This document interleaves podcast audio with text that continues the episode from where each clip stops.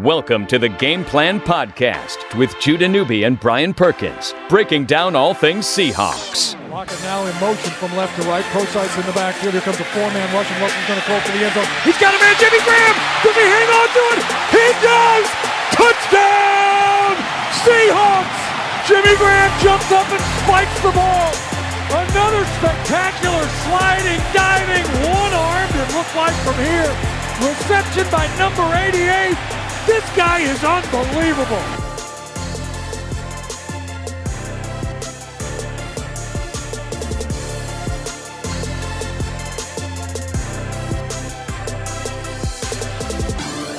And welcome into the Game Plan Podcast, a Friday edition ahead of week one of the NFL regular season and the Seahawks going to Lambeau, paying a visit to Aaron Rodgers and the Green Bay Packers. Welcome in, Judah Newby here with you. Solo edition today because Brian Perkins is on vacation. He will be back with us again next week. And because we are in the middle of or starting the season, we are going back to a regular schedule. Game Plan Podcast will be released on Mondays and Fridays or Tuesdays should the Seahawks play on Monday night, as they will later in the season against Atlanta. But Fridays before the uh, the game on Sunday, Mondays following the game on Sunday, be posted probably sometime around 10 a.m. Recording this one today around 10 a.m. right now, and uh, Week One is upon us. Last night, the Chiefs pulled off a pretty shocking result in Foxborough, 42 uh, to 27 over Tom Brady and the Patriots. Hard to see that one coming from pretty much all angles. Kareem Hunt, 246 all purpose yards, which is a new NFL record for a rookie in his uh, NFL debut. Pretty amazing from him. Alex Smith with the four touchdown passes on point. Tyreek Hill making some big plays too, and the Chief defense really stepping up in the second half. Looks like they're taking it personally that I left them out of the playoffs in my NFL predictions. We'll get to more of those NFL predictions later on. Uh, Perkins did text in his pick 'em for week one. I have mine ready as well. That will be at the end of the podcast. But uh, it's all about Seahawks and Packers. And let's just get right into it. Uh, I'll talk about the matchup here in a second, but whenever you say Seahawk Packers, the first thing that comes to mind for me is the shared history between these two teams, not only in terms of the games that they played against one another and the notable results, but the uh, the familiar faces that they share. Ted Thompson grooming uh, Mike Holmgren up as, as a head coach, Holmgren coaching Brett Favre taking him to a Super Bowl. Matt Hasselbeck being drafted to Green Bay, uh, developing the West Coast offense there. Backup quarterback to Brett Favre there for a while. Then Mike Holmgren makes the switch out to Seattle, brings the West Coast offense out there. Following Dennis Erickson's tenure, brings Matt Hasselbeck with him. West Coast offense arrives in Seattle, and you begin the Mike Holmgren era, which begins this string of success that the Seahawks have had that was really previously unprecedented in terms of uh, stringing together good seasons all in a row. Um, you got a lot of uh, familiar names other than Matt Hasselbeck that are shared between between the Packers and the Seahawks. But of also you have some of the classic classic matchups. For me, I think about 2003. That that was an emotionally scarring game for me. Wild card of the playoffs. I think I was in sixth grade at the time, and uh, the Seahawks going to Lambeau. First real big opportunity to uh, to to take the next step in the Holmgren era and of course, this one went to overtime. It was a really well played football game, a really cold game that January Sunday morning in Lambeau Field. 27 27. I remember uh, Ryan Longwell, who ended up playing for the Seahawks a couple postseasons ago, had a 47 yard field goal to win the game at the end of regulation, and he came up like five yards short, and he gave it everything he had. That kind of shows you what kind of day it was. Uh, wind and, and, and the temperature really not allowing the ball to sail through the air. Seahawks survive there. It goes to overtime, and Matt Hasselbeck and John Randall go out to call the toss, and Hasselbeck wins the toss. It goes heads, and he says, We want the ball, and we're going to score. I don't think anybody will forget that anytime soon. Of course, uh, the teams traded punts coming out of the overtime, and then when the Seahawks got the ball back and were approaching midfield, had a third down, uh, Hasselbeck checked out of some pressure that he sensed was coming from the Green Bay defense and had a hot route to Alex Bannister. There was a miscommunication slash missed throw, and it was easily picked off by Al Harris and returned to the house for a pick six to win the game and walk it off for the Packers 33 27. Uh, then, uh, of course, Seattle ended up going to the Super Bowl in 2005, ended up losing to the Steelers. In 2007, they won a wild card game at home against the Redskins pretty comfortably. And that following divisional round in, in the 07 season, I think January of 08, they go into Lambeau and take a 14 nothing lead right away. Touchdown for Shaun Alexander and Bobby Engram. I remember it was like five minutes into the game and the Seahawks were up 14 nothing. But it was fool's gold because the Packers erupted, uh, I think, for 42 straight after that. They ended up winning 42 to 20. And you remember the iconic uh, in the snow, Brett Favre tumbling, stumbling, bumbling, underhand uh, completion for a first down. Uh, Brett Favre, that was his game. He took over. He was the best player on the field. Packers win 42 20, go to the NFC title game, ended up losing to the New York Giants in overtime and probably the coldest game played, um, other than the Ice Bowl, I believe. And uh, the Giants ended up upsetting the previously undefeated Patriots in the Super Bowl that year, the 2007 season. But that divisional round, that sticks with me as well. And then uh, the more modern matchups between Packers and Seahawks. 2012. I actually kind of forget about this game. The Fail Mary game with the replacement refs. This is week three. This is Monday Night Football, Russell Wilson's rookie season. Aaron Rodgers comes into town, and the defense was unstoppable in this game. I remember seven sacks in the first half of Aaron Rodgers, and uh, it, it, was kind of an ugly game. the Seahawks offense was brutal, and the Seahawks defense was amazing. That's kind of what I remember most from it. And it was 12 7 going to the final drive, and it's fourth and 10 with 12 seconds to go from the 30 yard line. And Wilson rolls out to his right, you know, curls back to his left, and just unleashes a ball as he get hit deep into the end zone. And Morgan Burnett pretty much intercepts it, but somehow uh, Golden Tate is underneath it. Golden Tate, by the way, when was the last time you thought about him with the Seahawks? It's been a while. Uh, but he's underneath it and he pulls it out for the touchdown uh, allegedly. It gets reviewed and confirmed somehow, and that is the end of the replacement refs. Really, no one could handle it after that. That was such a national story. It was almost eerie. It was almost as if, um, I mean, it, it was crazy how much national attention, like Good Morning America, all the morning shows, all the morning talk shows everywhere, were talking about this game and the failure of the referees. Um, and that's sort of what I remember most from that game is not as much the play itself, but the attention of the and the amount of fallout that that came after it. Crazy game. Seahawks won 14 to 12. Uh, amazing. And then uh, let's see, they didn't play in 2013, and then in 2014, they the Seahawks win the Super Bowl in 2013. They open up the season at home on that Thursday night, and I'm actually uh, I watched that game in 2014, that season opener, right where I'm standing right now, recording this podcast in the studios here at 1029 The Game in downtown Portland. Um, and Seahawks won that season opener 36 16. I remember they were sacking Rodgers pretty good, and um, there was a pop pass for a touchdown, I think, to Ricardo Lockette. Beast Mode had 110 yards and a couple touchdowns. Uh, it was awesome, and and I, that that was a special, special performance and such a special atmosphere. I remember Soundgarden was playing in the pregame concert, it was it was just like a coronation that this was going to be another year that the Seahawks would go to the Super Bowl. Super Bowl. Um, ultimately, they would go uh, 12 and four that year. The Packers would also go 12 and four, but because the Seahawks beat Green Bay in Week One, does this sound familiar? Seahawks had home field advantage. I uh, just got breaking news that Eric Berry is out for the season with a ruptured Achilles tendon an MRI confirmed, and I wanted to read that just now because Eric Berry's a freaking warrior. One of my favorite players to watch, cancer survivor. He had an amazing game yesterday against the Patriots to help the Chiefs beat New England. For him to be out for the season, that is so tough. He is such a dynamic player. Very, very tough loss there for Kansas City. We'll see uh, what kind of fallout uh, comes from that, but prayers up for Eric Berry. Tough, tough absence to overcome for, for the Chiefs after starting the year on such a high with a win in Foxborough. That's tough. Uh, but the Seahawks do win that season opener, have home field, and then when the Packers come back for the NFC Championship game, it's in Seattle because Seattle won that Week One game, and you forget about that. And then it's one of the craziest NFC Championship games we've ever seen. 16 nothing Packers lead at halftime. Then the Seahawks get a fake field goal touchdown pass from Jon Ryan to Garry Gilliam.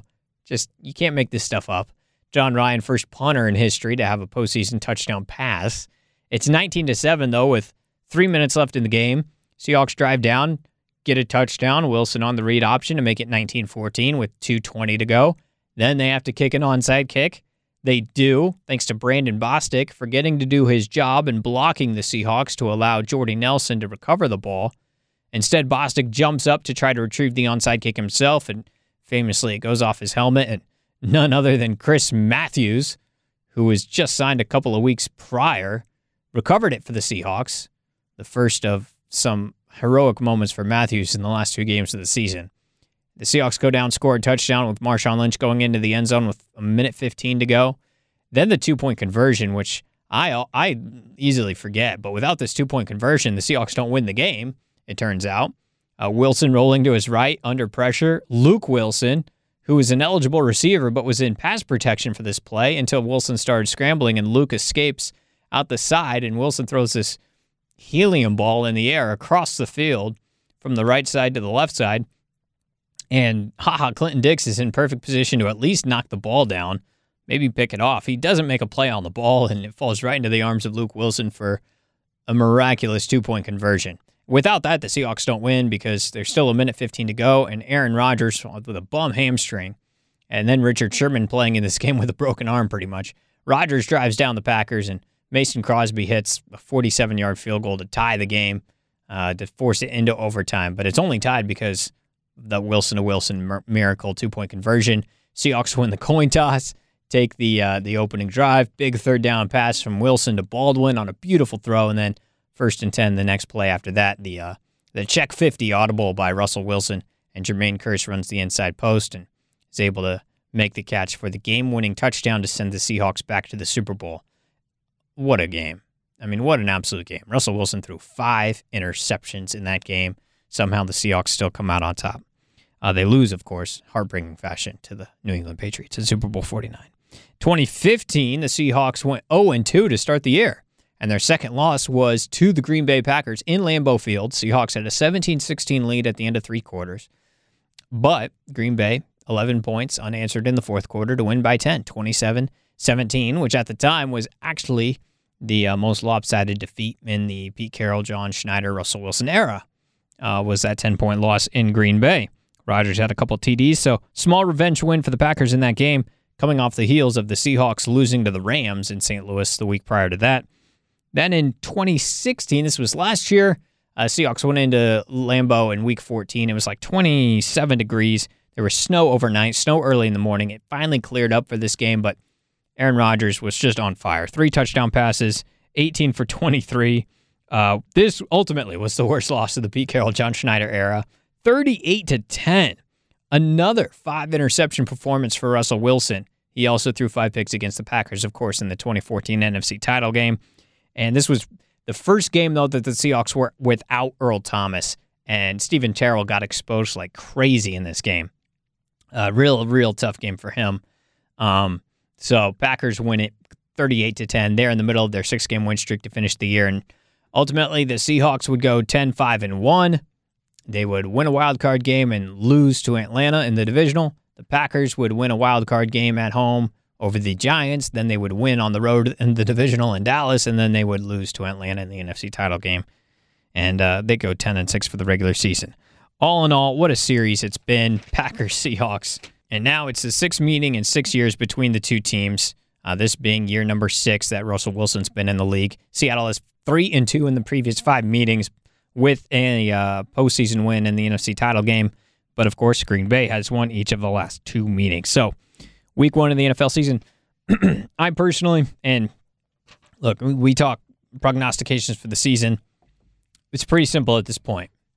Uh, I love the Seattle defense, especially after the trade of, to, uh, of getting Sheldon Richardson from the New York Jets for Jermaine Kearse. Big fan of that. But ultimately, I, I just don't I can't pick a team that has the offensive line Seattle has to win the Super Bowl. I can't do it. And so I won't do it. Um, I'm actually picking the Packers to win the Super Bowl this year to beat New England. And it will be Green Bay Seattle in the NFC title game. I think Green Bay wins this game on Sunday afternoon and ultimately will host the NFC title game and beat the Seahawks in the NFC title game as well. But of course, I'm rooting wholeheartedly against all of that. Uh, very quickly, the Seahawks did cut down their roster to 53. Um, a few of the notable cuts, Kasen Williams didn't make the squad. Uh, Marcel Reece, the fullback, didn't make the squad. Um, a couple other players, uh, Ahtyba Rubin had his co- veteran contract terminated. Mike Morgan, longtime face on this roster, played under Pete Carroll at USC. He had his veteran uh, contract terminated as well, as the Seahawks did everything to get back to uh, 53 men, and they did just that. Of course, they acquired Sheldon Richardson, which really took the NFL world by storm last Friday when we were talking about this on the podcast and traded Jermaine Kearse. That was in its rumor phase, and me and Perkins uh, broke that down initially. But now that it's happened, uh, the Seahawks very clearly have the best pass rush on paper in the entire league with Cliff Avril, Michael Bennett, Sheldon Richardson, Frank Clark, and uh, even the depth pieces behind them. Jarran Reed, uh, Nazair Jones, Quentin Richardson. They're looking pretty good and and, and are going to totally, totally be a lot to handle for opposing offensive lines. That's very exciting because it makes the jobs of KJ Wright and Bobby Wagner and and um, Michael Wilhoite at outside linebacker, of course Earl Thomas and uh, and Kam Chancellor and Richard Sherman and Shaquill Griffin or Jeremy Lane or whoever plays that other cornerback spot. It makes their jobs incredibly easier, and uh, that's pretty exciting to think about. The, the, the amount of pass rush and the amount of interior pass rush that Sheldon Richardson will provide is just going to be so key for this team. They also made a couple more trades. Did the Seahawks acquiring cornerback Justin Coleman from the Patriots? Uh, Coleman played pretty okay the last couple of years. Um, he was like the fourth cornerback on the Patriot roster. Um, they traded him for a seventh round pick to New England. And then just a day or two later, they traded Cassius Marsh back to the Patriots, got that seventh round pick back that they got that they traded for Justin Coleman. Also got a fifth round pick in that too. So ultimately, the Seahawks get rid of uh, Cassius Marsh, and they've added a fifth round pick and they've added Justin Coleman for cornerback depth. They also traded away Tramaine Brock last Friday to the Vikings for a seventh round pick. So when it's all said and done, Justin Coleman, you bring him for cornerback depth. Uh, you add a couple of seventh round picks, one from the Patriots, one from the Vikings. Um, and, well, really just one and all because you got that seventh round pick back that you originally dealt to New England, and you gain a fifth round pick from New England that you had for Cassius Marsh. And Cassius had a tough, tough go of it last night, trying to uh, run around Kareem Hunt and the Chiefs in his debut with the uh, New England Patriots. Uh, the Seahawks also made their team captain announcements. It will be Russell Wilson, Bobby Wagner, Kam Chancellor, and Jon Ryan. And uh, that brings us to week one in this matchup with the Green Bay Packers. Um, I obviously am very bullish on the Seahawks defensively. I'm intrigued to see what the Seahawks offense will have. And I think it's going to be good. Uh, you got Tyler Lockett coming back in this game. We haven't seen him at all in the preseason, but he's raring to go. There's questions about the Seattle run game because high ankle sprain to Thomas Rawls that he's been nursing since the preseason opener against the Chargers. I think he'll be ready to go, but he's still showing up as questionable on the injury report. Eddie Lacy making his return to Green Bay after playing there for four years. That's going to be a storyline to follow. He's got some ankle issues, but not too bad. He's reportedly hit all the weight incentives that he's needed to make some extra bonus money, so he should be in good shape for this one. Of course, CJ Prosise, who missed a, good portion of the end of the season last year with some rib injury and a, and a wrist injury, he is back and fully healthy. Going to be exciting to see what kind of role Prosise has in the offense. He showed a lot of promise early. And Chris Carson, seventh round pick out of Oklahoma State, dominated in the preseason, earned himself a roster spot he's there. Uh, J.D. McKissic, who was great in the return game, he made the 53 man at the receiver position. Mentioned Tyler Lockett returning. Paul Richardson is fully healthy and ready to go after a little injury scare a couple of weeks ago. And of course, you got uh, the reliable Doug Baldwin and Jimmy Graham ready to make a dif- difference for this team. I could certainly talk myself into believing that this is going to be a great year for the Seahawk offense. But as I learned last year, you gotta you prove me wrong. I, my default setting will be to doubt the offensive line until they prove me wrong, and they did prove me wrong against Detroit last year in the wild card game. But that was an outlier, it turns out, because they struggled right back again against Atlanta. Rees Odhiambo in particular, who is going to be the man reportedly taking over at left tackle now that George Fant is gone for the season. So, too many questions for me to be comfortable. Too many questions for me to say that this is going to go well. However, if the offensive line performs, I believe everything else falls into place. If the running game is above average, the passing game should be above average, if not excellent. Um, and hopefully Russell Wilson gets back to that form where he ended 2015 with one of the most historic second halves of a season that any quarterback has had in history. Hopefully he can channel that again. Um, it's also interesting to get the Green Bay Packers and Aaron Rodgers in week one of the season as opposed to week 14 when they were in the middle of a six game win streak and one of the hottest teams in the league, especially playing at home last year. And that was your first game without Earl Thomas. Earl Thomas is back. Kam is back. Everybody's healthy. So, from a personnel perspective, I think that favors the Seahawks. But at the same time, they look a little bit different as well. Uh, Shaquill Griffin, a rookie starting at cornerback, he'll have to go up against a guy like probably Davante Adams or Randall Cobb. It'll be interesting to see what how Richard Sherman is employed. Will he follow Jordy Nelson or will they opt to follow Davante Adams? Will he just stay on the left side like he used to uh, before he started all this following business too? Uh, Richard's going to be good wherever he goes. I know he struggles a little bit more trying to man up against guys on the slot than just locking down guys on the left side. Um, but hopefully the pass rush is there and it's firing on all cylinders. You know Aaron Rodgers is going to be in tip-top shape. This is going to be a great football game. Everybody's healthy. All the key players are ready to go. Earl Thomas being able to play in this game as opposed to the first game being without Earl from last year. That's going to make a huge difference. Ty Montgomery with running the football, Green Bay's offensive line, while losing a couple of guys like TJ Lang going to Detroit in the offseason. It's probably going to hurt them a little bit, but marginally, you know, matter of degree there. It's still a good offensive line, and it's still a better offensive line than what Seattle has. Ultimately, I think this is going to be a heck of a football game played. Uh, Seattle has every right in the world to think that they can win this game. Absolutely. I think Seattle is one of the best teams in the NFC, if not the league. I am just going to go with the Green Bay Packers to win. Um, my score is going to be 30 to 27 in overtime, just because that's a reflection of, of how close I think this uh, this game is. And uh, because we're a little bit short on time, I can't go into any further detail on that other than I've got the Packers winning by a field goal in overtime against the Seahawks. All right now let's close up with a uh, week one pick 'em. By the way, I have the Seahawks ultimately this season going uh, 12 and 4, winning the NFC West and going to the NFC Championship game as a two seed and losing to the Packers in the championship game. Pretty much ditto of what what I think is going to happen tomorrow. That's just a prediction, and, and, I hope to God I'm wrong. Obviously, as a Seahawks fan. Uh, Jets and Bills in Buffalo, 10 a.m. on CBS. Buffalo, an eight and a half point favorite. Give me the Bills to win. Bears and Falcons. Um, Atlanta, six and a half point favorite. I like Atlanta. That will be my eliminator pick as well. Atlanta wins week one. Ravens, Bengals, and Cincinnati. I just think Cincinnati is a, just a better football team overall. Healthy Tyler Eifert will help. Andy Dalton should help. Uh, AJ Green being there. Uh, run game looks good. Joe Mixon, despite having a very, uh, you know, he's got it's a, a, tough history that is still uh, I'm still working on resolving that in my head. But he's a good football player, should provide a nice dynamic to that offense. Strictly speaking, I'll take the Bengals to beat the Ravens, Steelers to beat the Browns in Cleveland. Uh, I'll take the um, Cardinals to beat the Lions on the road. Big day for Larry Fitzgerald coming up in that one. Texans will beat the Jaguars at home. I have the Titans beating the Raiders at home. Eagles beating the Redskins in Washington. Uh, Rams beating the Colts in LA. And the uh, Panthers getting it done in San Francisco to beat the 49ers in Kyle Shanahan's debut. Sunday Night Football, I will take the Giants to beat the Cowboys, even though Zeke's going to play.